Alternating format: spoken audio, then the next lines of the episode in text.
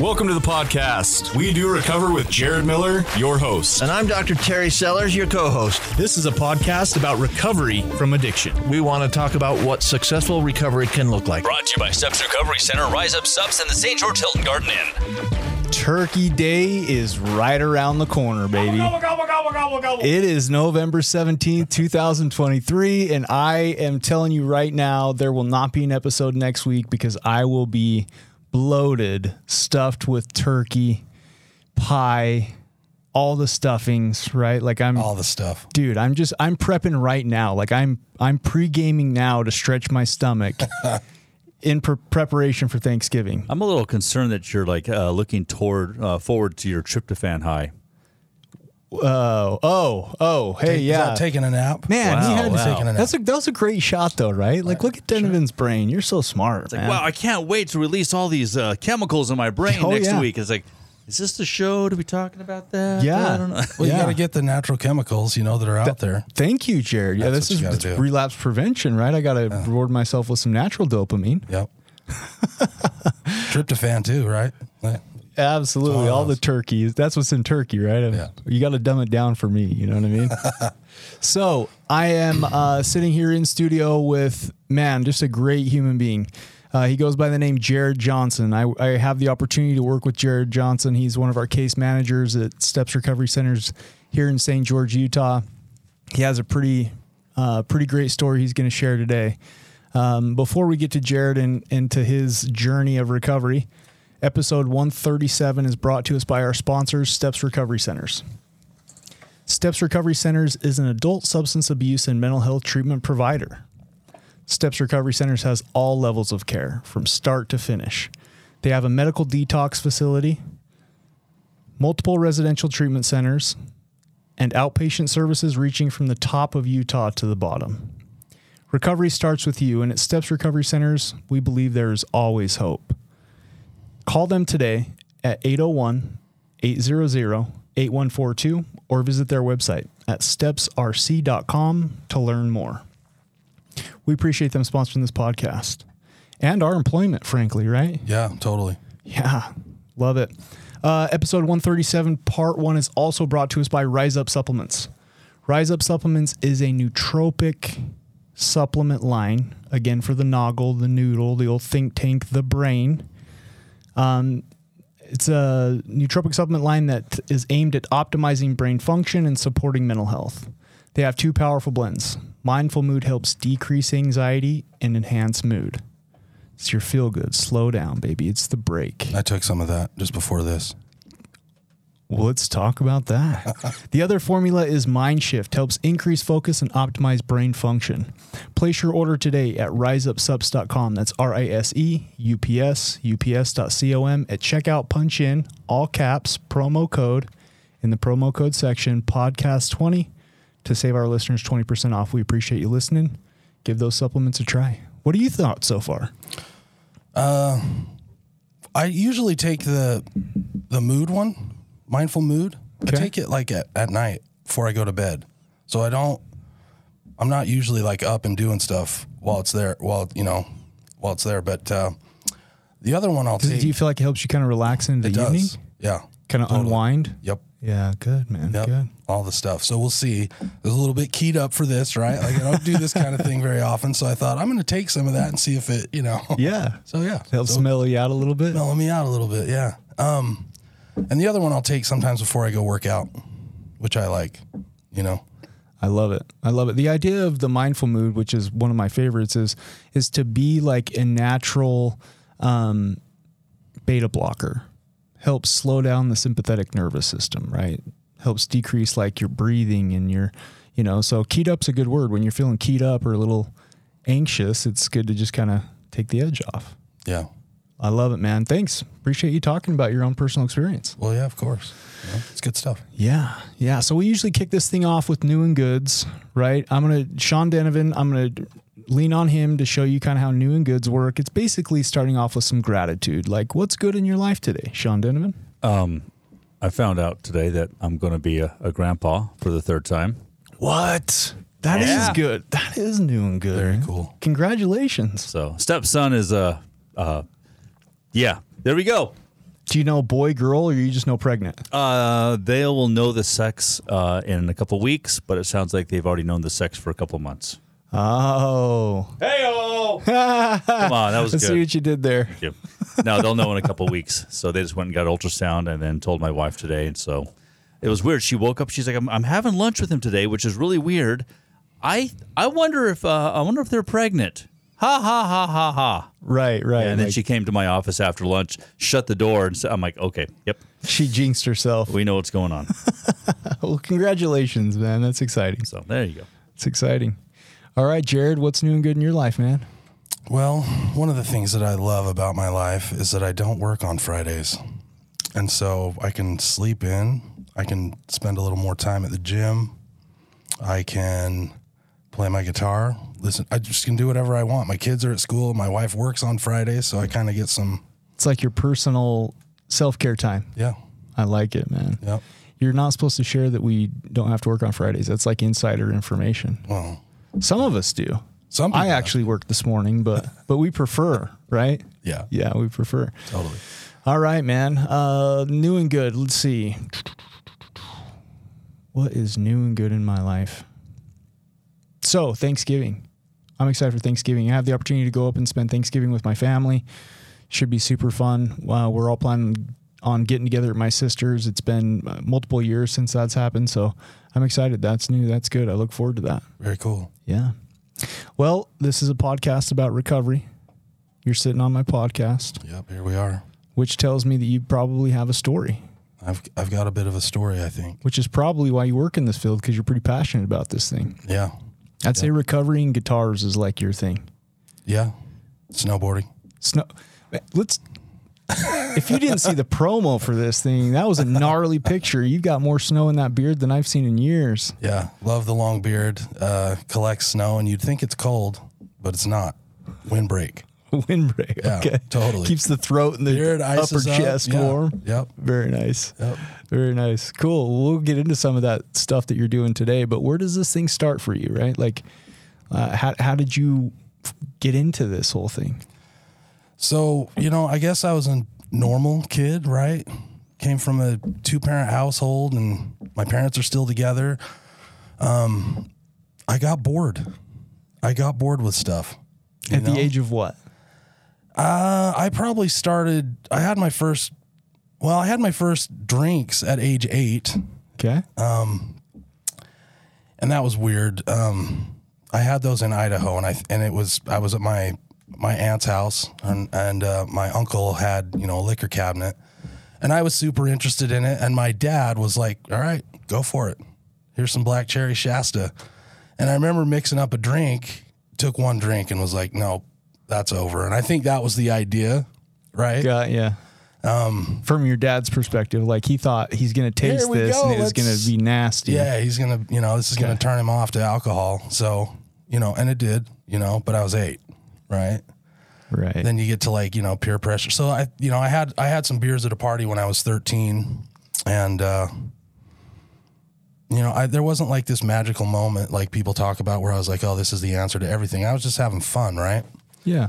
But prior to that, you know, I drank, uh, you know, Robitussin was pretty popular, you know, in middle school and that kind of thing. So I We I would just- call this like the exper- exper- experimental phase. Like Yeah. you're kind of just a young kid like, experimenting. yeah, seeing you the know, allure of like don't do this was there right Totally. so you're like going through the rebellious stage which is a phase of life we all go through yeah, yeah in the human development process okay yeah. So you know, uh, I was really into athletics, um, played lots of sports, you know, but I was always heavy. So there were times where I didn't make teams. I think because of that, you know, um, but I was never like I kind of have realized, you know, since that I didn't work hard as hard as I should have or could have. You know what I mean? so back then you maybe didn't have the I didn't have the drive. Or drive. Yeah, I just didn't have the drive. You know, I wanted to play, but you know, and uh, and just you know things that I've noticed. You know, not to jump too far ahead, but like I just realized like I've been addicted to food since I was a little kid, long before I ever oh did dude drugs. i totally feel six, that Seven, eight. You know, like I loved food, and I used it as a coping mechanism. You know. yeah bro i always tell people my the first love of my life was little debbie There you go. Yeah, those zingers. You remember those tiger, those tiger, Yeah. those red tiger tail zingers, right? The oatmeal. cream pies. oh my so good. goodness!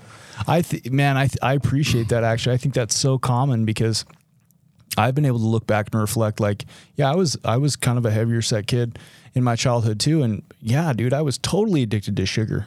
I was absolutely Shasta. I remember some Yeah, 100%. Shastas out there. I remember Like- drinking like you know, sixty four ounces of soda multiple times a day. Right, Yep. Mountain Dews, Dr Peppers, the whole thing. Yeah. Lots of soda.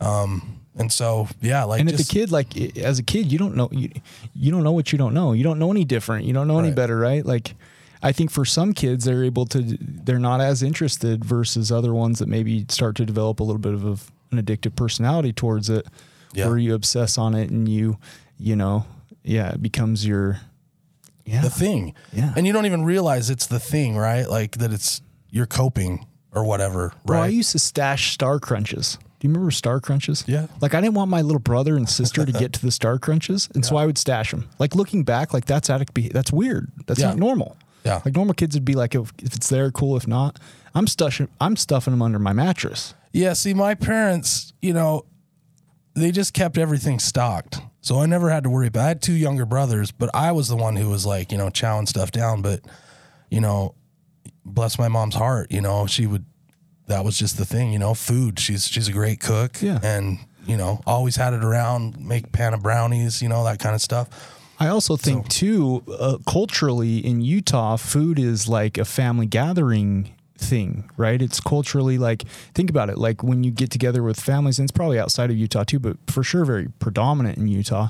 It's abnormal for there not to be Yeah, hundred percent. And spread. then, and then also the food thing. Growing up Mormon, right? Like, what do you have? That's kind of what I was hinting at. I'm glad Yeah. you just nailed it. You have food, right? You're not drinking. You're not drugging. Smoking, yeah. You're not. You know, it's food. You're not supposed to. You're right. Yeah. Because you know, obviously, like I didn't stick to that very well.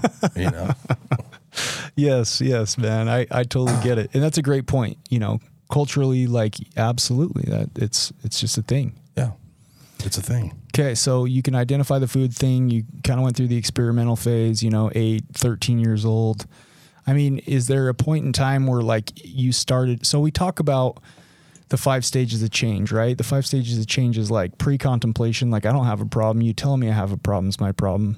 Contemplation, I might have a problem. Preparation, thinking about making a change and preparing for a different uh, way of life. Action, stepping into it and actually doing it. And then maintenance. Yeah. At what point did you go from pre contemplation to contemplation? So pretty early on, um, I started drinking fairly heavily, and like I would black out. I just like I just couldn't stop. You know what I mean? And so I've never. I mean, the days when I was playing in bands and stuff, like I was drinking every day. So you're like in your late teens, early 20s at this, This point? would be so. This would be like in my early twenties, right? So Okay. it was all fun and games for a while there, right? It's always fun, right? And you're you're like hanging with your friends and you're doing stuff, and it's not till later that you're like isolated and by yourself, and you know, and so like I recognized that I had a problem. I th- I feel like pretty early, um, 21, 22, right in there, you know, like just the way that I would drink. I thought this can't be. This isn't good. Is that because you kind of looked at like your drinking habits compared to your friends at the time? Like what help what helped you make that distinction that like okay, this is this is too much. I mean, maybe a little bit, but more like I just knew it was unhealthy to drink like that, just to drink until I blacked out, you know, or just to, I like, I couldn't just drink two beers. You know, like if I drank two beers, I was going to drink 14. You know what I mean? Like that's, that's just how it was. So if I started drinking, I was drinking.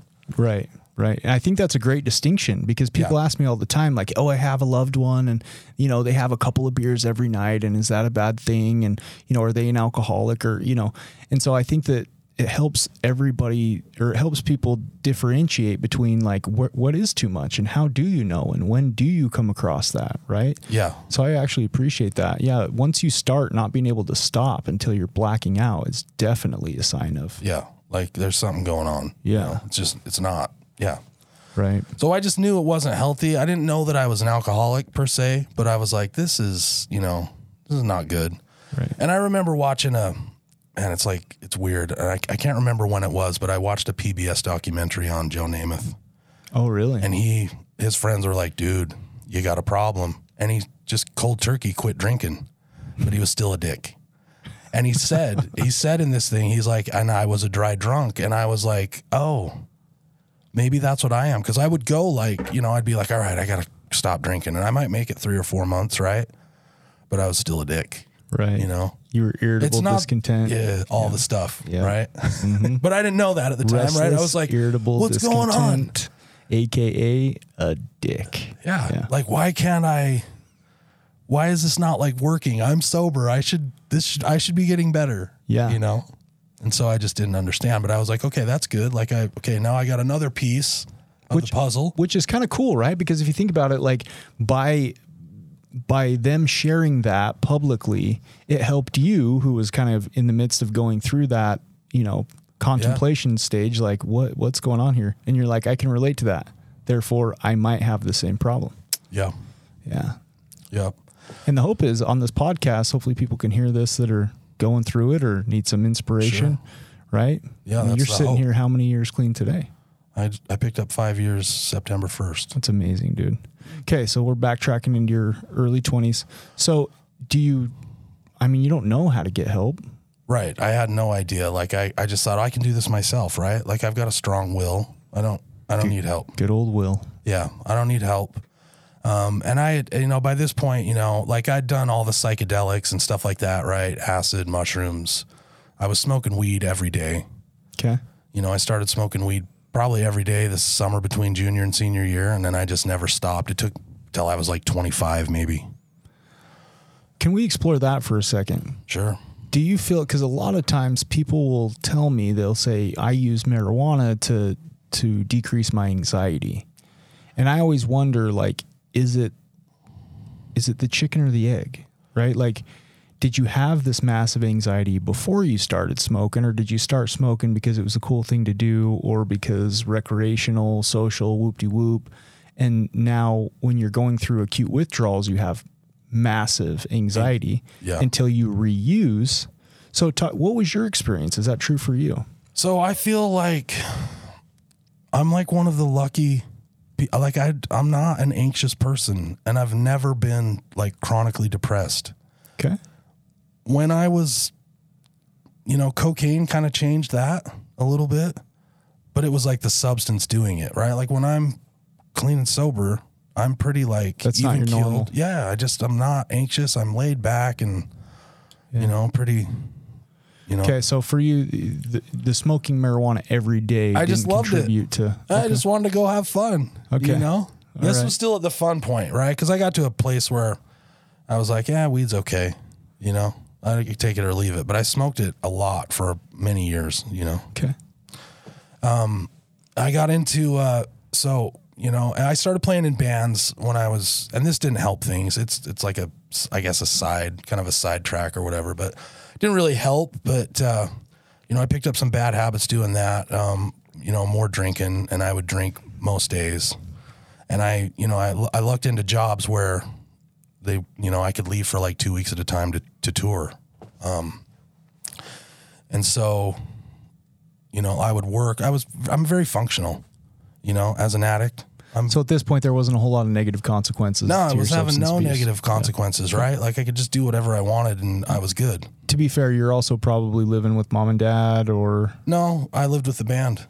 really? Yeah, we had a band house, um, and I worked uh, for a guy that we did like remodels. He was a, just a he was a master of like all different types of construction, and like we did all kinds of stuff, and you know, um, but it was uh, one of the guys in the band's uncle, and he would let us, you know, we could leave, and he just would he'd be like, all right, let me know when your tour schedule comes up, I'll get you on a different project. and we'll well i just won't like book any big projects for a couple weeks and then you guys come back and do your thing and I'll Got ya. book you know what i mean so he could like tailor the work to like kind of what we were doing yeah. and so that was nice. But i picked up some bad habits. I started using heroin and nobody else in the band did. And and i remember i i was at one of my friend's house on acid as a kid and hanging out in his dad's study at a big library, and I found this book by William Burroughs, Junky, hmm. and it was you know William Burroughs is one of the he's kind of like the older brother of the Beat poets, Jack Kerouac and Ginsberg and that. Anyways, he was a junkie, and I read it and I thought, okay, if it takes you, you know, he talked about it takes you two months of using twice a day to develop like a fairly significant habit. So I was like, okay, mental note, like As long as I'm not doing that. as I'm long as. I'm not going more than that and longer than that, I'm good. And so, Isn't it and- funny the rationalization and Yeah. right? like yeah, Yeah. okay. And so it was, uh, and I'd always looked up, you know, like I thought my heroes, right? Jimmy Page, Keith Richards, Eric Clapton, Johnny Winter, like all these guys used heroin. And I thought, hey, let's let's go.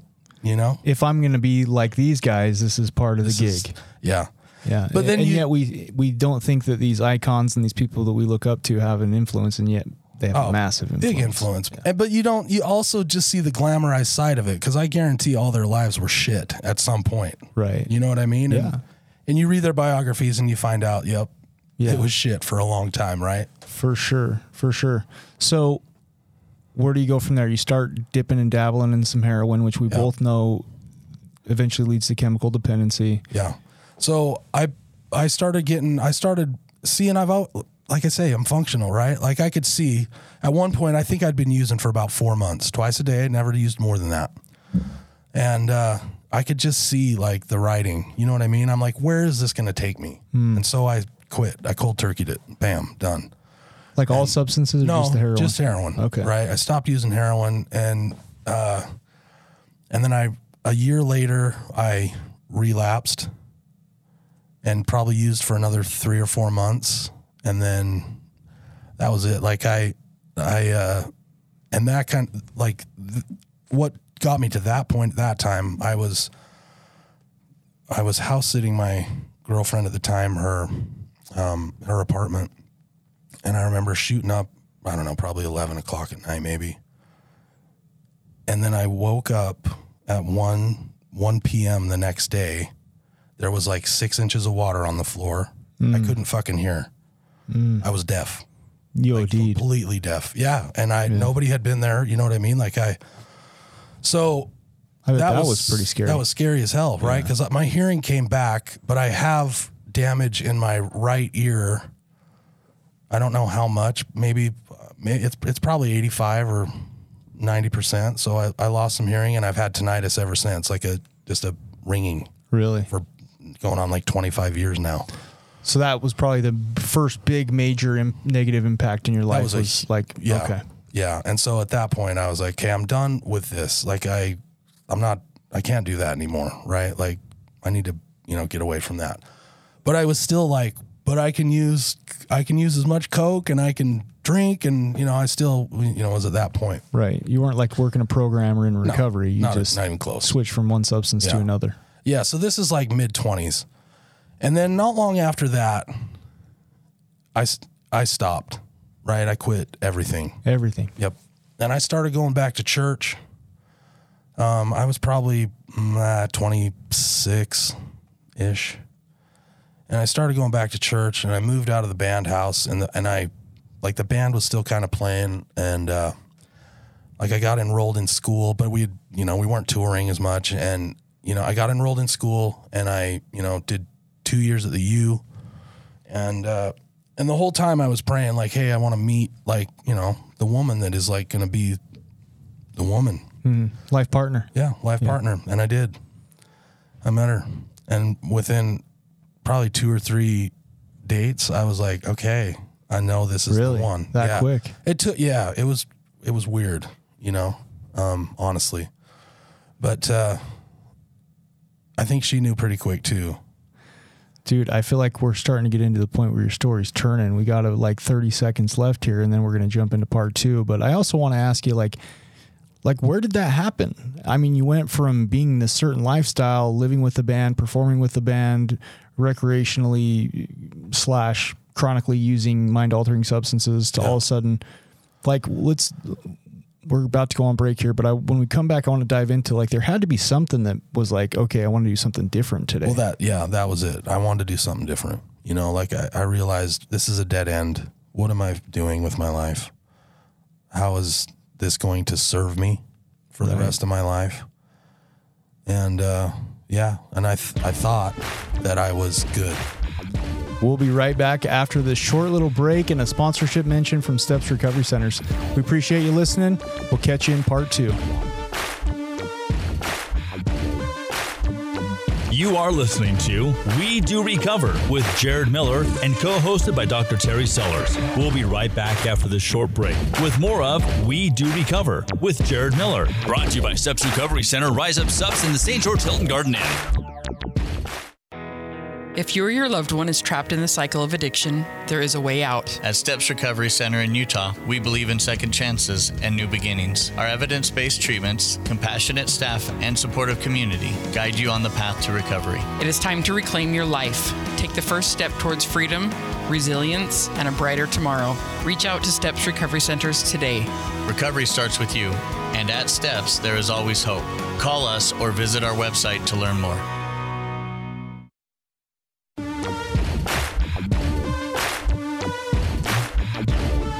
We welcome you back to We Do Recover with Jared Miller, co hosted by Dr. Terry Sellers. Brought to you by Steps Recovery Center, Rise Up Sups in the St. George Hilton Garden Inn.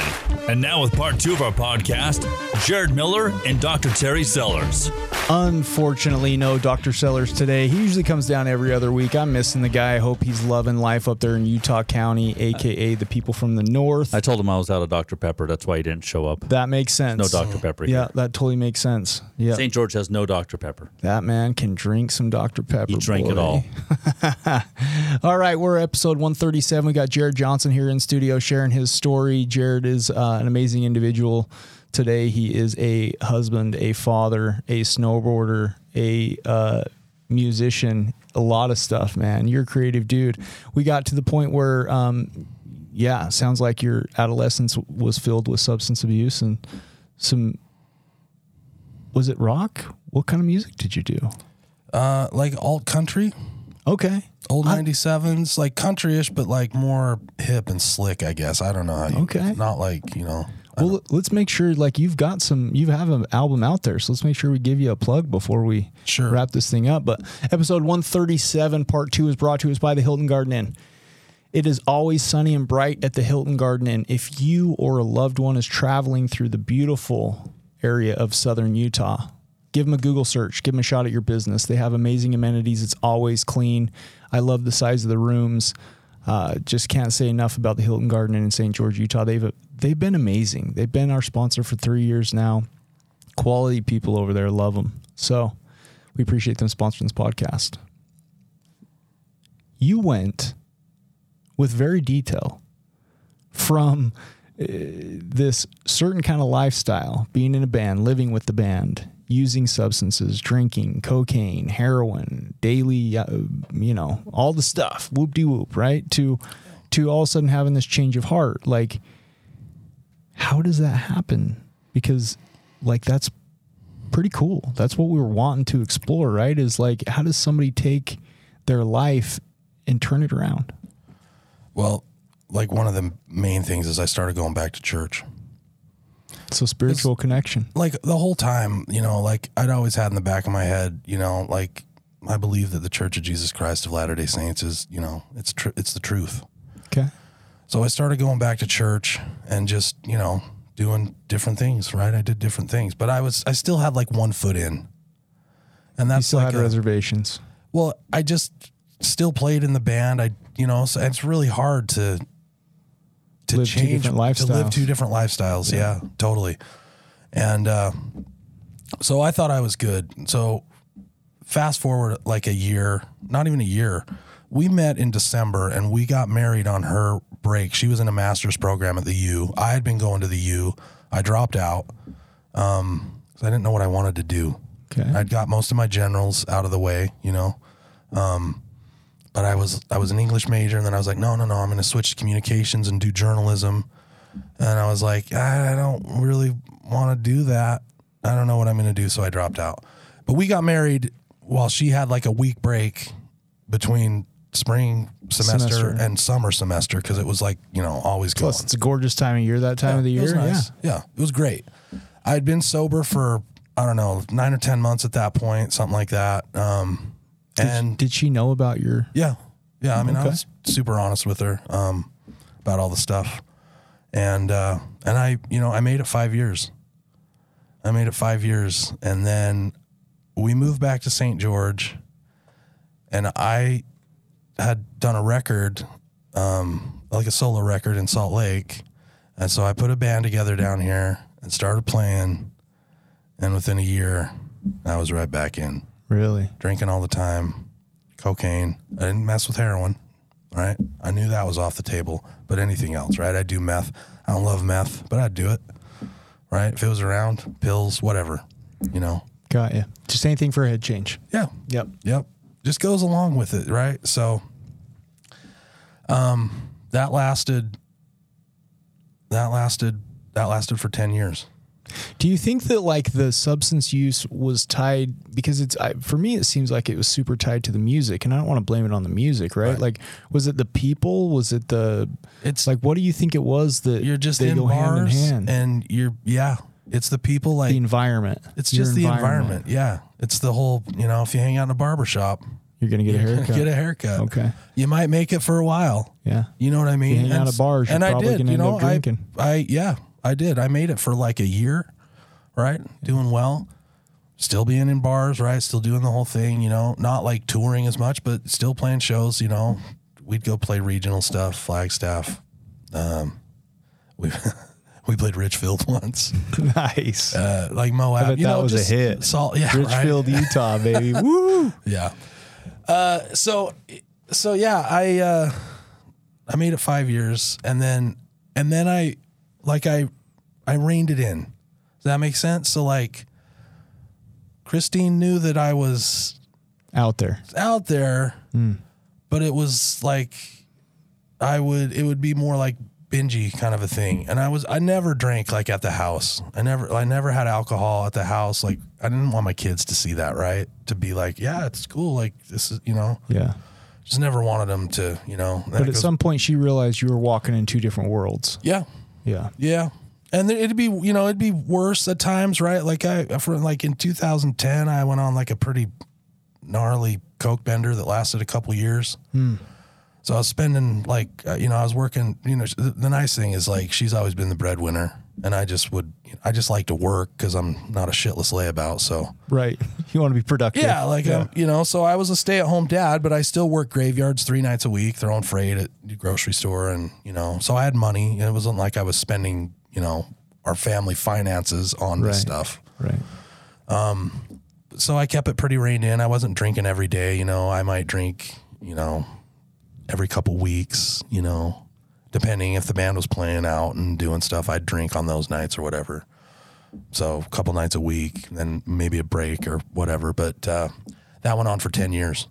You were an intermittent drug and alcohol user. Yeah, I kind of, you know, yeah, intermittent. It was intermittent. You know, I, yeah, wasn't daily. Wasn't, you know, I wasn't, you know, destitute. I wasn't destroying our family. I thought, right? Okay. But still, you are. You're undermining all the stuff. Right. And so uh, I cleaned it up a little bit, and then I went on another runner from 2016 to 2018. What happened in 2018? So in 2018, I uh, I was in my basement bathroom, barricaded in there. Nobody was home. I don't really know what happened. I had a quarter ounce of coke. I was smoking it. Okay. Got through most of that. I was Paranoia, delusion. paranoia, and I'd been mm. delusional and paranoid, like alarmingly so, for like a year. I thought people were in our house. Things would be moved. That I was like, that wasn't like that. Just Some psychosis, just some psychosis, yeah, Yeah. which which is very, very prevalent with uppers, amphetamines, Right. cocaine. Right. Yeah. and so like even knowing this kind of stuff, like you can't Well, your mind is still like Right. Even knowing like, oh yeah, I'm paranoid because I'm using drugs, but it's it, it's like you still can't talk You yourself can't out of control it. You can't No. control it. No, yeah, you're on So, a roller coaster like you it- have absolutely no control over. Yeah, so it culminated this night, right? I could hear gunshots. I thought my family was home. I thought they were being murdered in my house. I I don't I've never experienced anything like that, like a full on psychotic break. I was just yeah. uh, yeah, like I don't I, think you nailed like it with psychotic break. yeah, I still am like mystified by it today cuz like I say, I don't have like mental illness when I'm clean and sober, right? Like no We'll weirdness. Let's put a pin in that and get back to that. yeah, sure. Yeah, Sure. There's some good stuff there. So I'm barricaded in my bathroom. I f- think my family's dead. I can hear voices outside. I'm like, when are they going to kick the door down? I uh, like, I just am glad. Like, I have a gun. It's it was upstairs in where I keep my gun, and uh, I knew I couldn't get to it. So I always have a knife. Have one on me right now. Always have one. Everyday carry. They're just handy. And I started cutting both wrists just started cutting and cutting and i was like this is the crappiest thing like there is no way i'm going to bleed out it i was cutting for so long hmm. and finally i hit a spot and it just started like streaming out you know i'm in the shower and i'm like okay i'm good like this is going to do it so i'm like laying in my shower bleeding out and at some point like i blacked out passed out whatever but I could actually feel like the life draining out of my body. Hmm. And it was a weird, it was a really weird feeling, but I had like accepted. I had accepted it that I was going to die right there and I was okay with it. You know, I was I was okay with it. So I pass out. I don't know what happens, but I come to and I'm like, what the hell? What what am I doing? Are you still in the same spot? Yeah, I'm still in the same spot. I'm in the shower. Shower's running. I'm like, uh, wait, I don't. No, this isn't. no. This Right. isn't. th- This isn't it. Yeah. But I have. I don't know what to do. So I un like I unbarricade the bathroom, and I'm woozy at this point. Like I can barely walk. But I'm like, and my plan. I like. I don't have a plan. Like, what am I gonna do? I still think my family's dead. I'm like, uh. I guess I'm going to. I'm going to go out in the courtyard of our townhomes, and hopefully someone will help me. so hopefully someone will help me or mm-hmm. walks by and sees me or so I get to the front door. I can't get it open. I collapse right there. I'm laying in a pool of blood, bleeding out.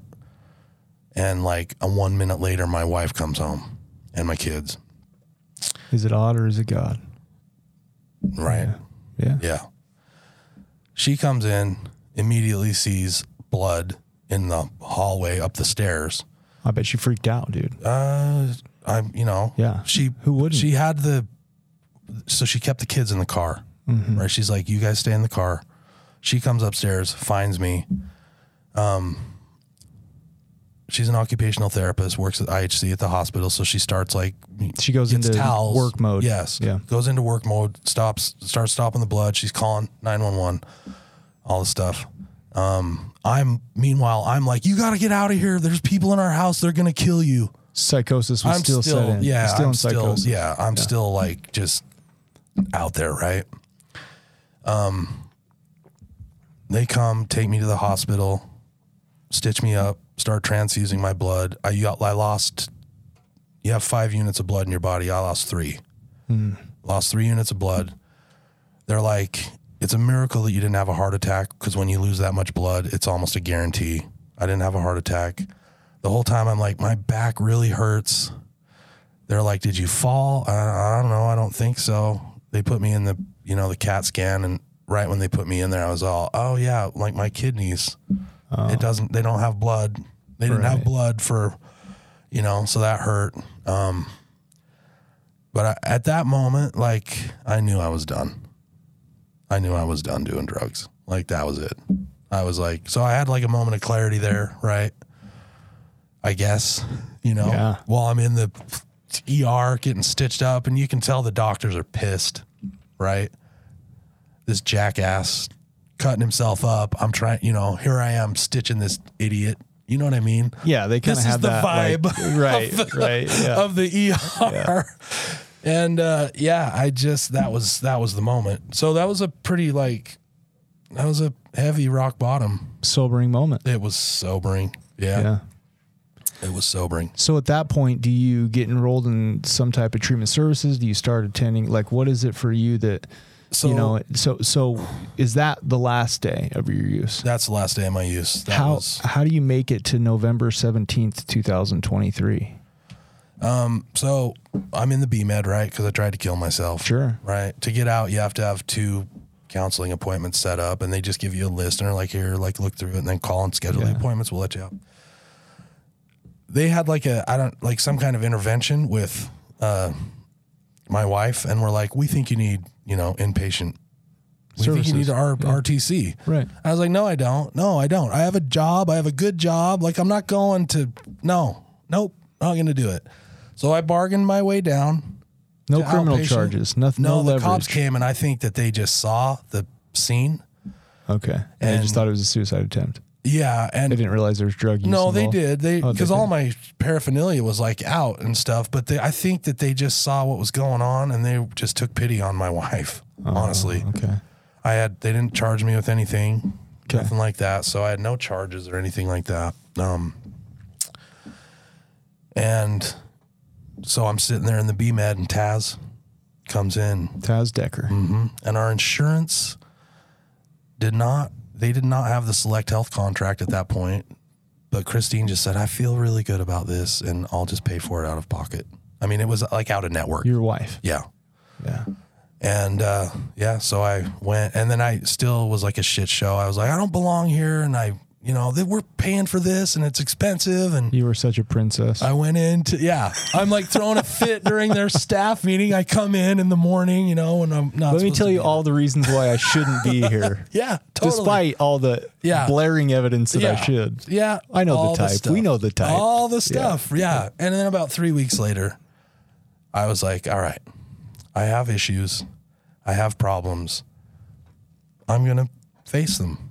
I'm going to like work through this. And at, in at Renaissance, you know, um, rest in peace, Renaissance. Um, we worked the steps. And so The 12 steps. Mhm, the 12 steps. I worked them and I put everything into it because I was like, all right, I'm here.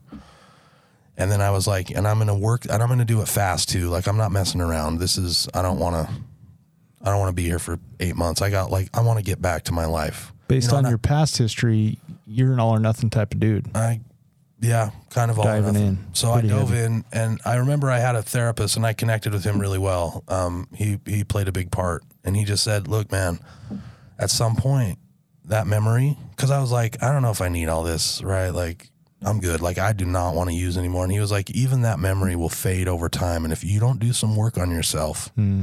there's a good chance you go back." You know, with like your drug history and stuff, like Yeah, well said. what's the yeah and so i was like okay i took it to heart i was like all right you know and so i started working a program and I've So let's talk about the 12 steps, right? I, I, I'm always fascinated that for me personally, before I came to the point where I was ready, where I surrendered, I was so sick of hearing about the 12 steps, right? Because they tried shoving it down my throat so many times. And I can honestly say I, I, I tried everything but the 12 Well, steps. see- and so fast forward today, I get it when people are like, man, I'm- tired of these 12 steps and these 12 steps. And at the same time, it's the only thing that like really worked for me. yeah i mean there's like all different ways pathways to recovery but i mean that's like a like when i first got in there i read the 12 steps on the wall because that was the first time i'd ever really Okay. been around it you know and i was like oh that's just like a moron's guide to repentance is how i looked at it Kind of accurate. Yeah, Yeah. like a super simple. It's here. There's 12 steps to it. You Right. know, rather than like a vague, like, well, you need to repent. Right. Here's how you do it. You do this, then you do this and this. And I was like, okay, all right. Like I, I get that. I see what that is, and that makes sense to me. okay. So I did it. Way cool. Yeah. Do you feel like so the way that the 12 steps was taught to me was uh, nine steps to freedom, three steps of maintenance. Yeah. Do you feel like that was true for you? Do you feel like what was your experience with that? Because I can remember like when I first started them, the way I felt about myself and the way I felt about others was not good. Right. And I and I got to a point through working in inventory and taking a look at my defects of character and making amends to people where once I was done with nine, I was a completely different person before I was step four. Yeah. Like there was a transformation that happened there Yeah. in the view of how I viewed myself and in the view of how I viewed others. Yeah. It was a lot less victim mentality and a lot more accountability. Yep. What was that like for you? I, I would say very similar. I would say six, six steps, six steps. Okay. Right. Four through nine. Do you know what I mean? Is like the real, like It's one through three, like prepares you, gets you to the point. Cause I was like, how do I know if I turn my will over to God? Like, how, how do you even know that? Hmm. And I was like, oh, you, you keep going. Right. It's this one, this big hurdle, this step four that everybody gets like wiped out on. They're like, all right, see, I can't do it. Right. Mm-hmm. And what I preach to a lot of like sponsees when I take on sponsees is humility. Yeah. It's it's getting out of the way and letting life unfold in front of you instead of trying to jump in the driver's seat and steer it. Yeah. Yeah. You just let go and go, okay, I'm going to do this. Right. I'm going to take a hard look at myself. I'm going to write down all the things. I'm going to write down all the resentments. I'm going to write down all the fears, all the stuff, right? Everything. I'm just going to put it on paper. And then, because I, was uh, like, step four, it wasn't that hard for me. I was tripping out on step nine. I did not want to make amends. yeah, because I there were Get people it. that I was like, well, this guy, he owes me an amends.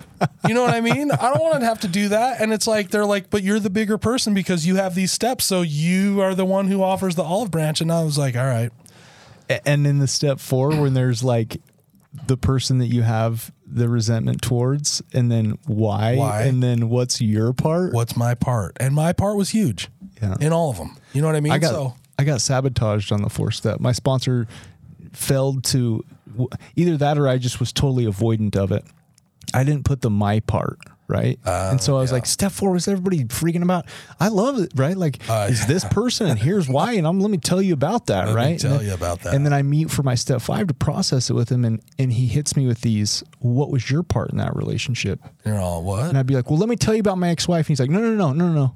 I don't care about none of that. What was your part? And I'm like, right. this is why everybody talks about step yeah. four. Right. Yeah. And I was okay with that, right? Because But it's, freeing. Yeah, it, that's just it. After I'd done step five, my son, one day on the way back from church, just, he was probably 10 at the time, 11, something like that. He just goes, Dad, you've changed. Man. Just out of the blue. And that's like, those are those moments where you're all, yeah, okay, I'm going to keep doing this. Because That I feels knew, good. you know, I knew good. I was changing and had, you know, changed, but, uh, but it's hard, like other people, you know, because of the way that that addiction works. Like other people are like, yeah, you've changed, uh-huh. you know. So I was just like, I'll just keep my mouth shut, keep working, and then stuff like that happens. And it's cool that it was your son. At the time, I'm sure he was a little kid, right? Yeah. Because little kids are like they call it how they see it. There, there's not a whole lot of like, like life hasn't calloused them over yet. You know, I feel like Right. sometimes as adults, w- we're a little bit more hesitant to forgive and forget. We're a little bit more hesitant to acknowledge the positive progress because we're afraid of being let down. We're afraid of disappointment, right? Uh-huh. Yeah, disappointment sucks. So the fact that it came from your son and it's just true and genuine, and you're like, cool, man. Yeah, that was big. That was a big one. I'm sure the relationship between you and your wife got a little bit better too. Way better. Yeah. And she, I mean, my wife is, she's just an all star of a human being. She's, I mean, she's just, You outkicked your coverage on that one. yeah, like, yeah. Yeah. Yeah. I married so far above my like weight. You know what I mean? So, Yeah. which most every guy probably, right? So for I know- would say, hopefully you feel that way. Yeah. Right. So we got a, a few minutes left here, Jared. How do you? What's your What's your recovery look like today? Like I know that you're a passionate dude. what Um, does that look like? Yeah. So, you know, I, from you know, I work in treatment. I work at Steps, um, and it's hard sometimes, um, but it's rewarding because I just feel like, hey, at the end of the day, my job, even if I don't help anyone, I'm trying to help somebody, and maybe they get it, and maybe they don't, but I'm I'm trying. I'm out here working at it. So I feel like I've got a wise livelihood, you know, for lack of a better and then I just do fun stuff, man. I've I was very athletic as a kid, and I kind of lost that, and so um, you know I love snowboarding, and I go in the winter. Here we come. Here it comes. Um, I go every Friday, and I have two passes this year. I bought the Ikon, so I can go all over the Western United States, and and then I have my home resort, you know, pass, and Right. Right. So that's a big thing. I do that. And my kids learned last year. So now, like, we can do that together and they love it. And at first, they didn't, right? They're like, we hate this, dad. And I was like, you can opt out once you learn. Right. When you can do it, you It'll can say, I don't want to. And of course, it was. They love it. So I'm going to take them with me on most Fridays. I'm just going to, you know, because school, Yeah. I mean, you know, It's a short day anyway it's a short day right? Anyways. as and it's like, you might as well have, we might as well go do fun stuff. learn some life lessons, Yeah. not class lessons. Exactly, I'll you know? co-sign your BS. Yeah, for sure. Pull those kids out of school. Totally. school. That's how I feel, you know. Talk to me about your music. You also make some music. Where can Yeah. our listeners find your stuff? So uh, I've got a record on like all the streaming platforms under the the band name is Rumors of War. The record is one. There's seven songs on it. I'm getting ready to release two. I'm super creative with the titles. Number two's coming out. I just got to do some artwork. Um, I love the process of creating music. I don't. I'm not like a marketing guy. I don't. Right. That part is like You just like the creative genius of of inventing it and coming up with it and performing and, it. do I don't even care about performing it really. You know what I mean? Like I just like to do I mean performing is okay. We live in St. George. Where am I going to perform it? You know what I mean? There's there's kind of a lack of that kind of stuff, which is probably good for me. Right? Cuz I haven't been on a stage since Because based on your past 2018. experience, you and being in bands has not worked out always so well. and so I'm still sober today. We can laugh about it now, right? Yeah, totally. I also know that a big thing for you, we only got 20 seconds here, is spirituality. Like, Yeah, I you you're know a I'm- faithful dude. I'm super invested in Church of Jesus Christ of Latter Day Saints. Um, I'm Elders Quorum president, so I accept callings and I do the deal. Dude, I appreciate you coming on this podcast and being a guest, buddy. Yeah, thank I'm you for also me. grateful for you to be able to work with you every day. Yeah, right back at you, man. All right, we'll see you guys after the holidays. Catch you later. Thank you for joining us today on We Do Recover with Jared Miller. Help us spread our message of hope. Like, comment, and share. If you have any topics or ideas for future shows, please share that on our Facebook page. That Facebook page is We Do Recover with Jared Miller. If you or a loved one needs help, please reach out to us. Again, thank you for listening. Brought to you by Steps Recovery Center, Rise Up Sups, and the St. George Hilton Garden Inn. Views and opinions expressed on this podcast do not reflect those of its sponsors. This has been a production from a podcast studio.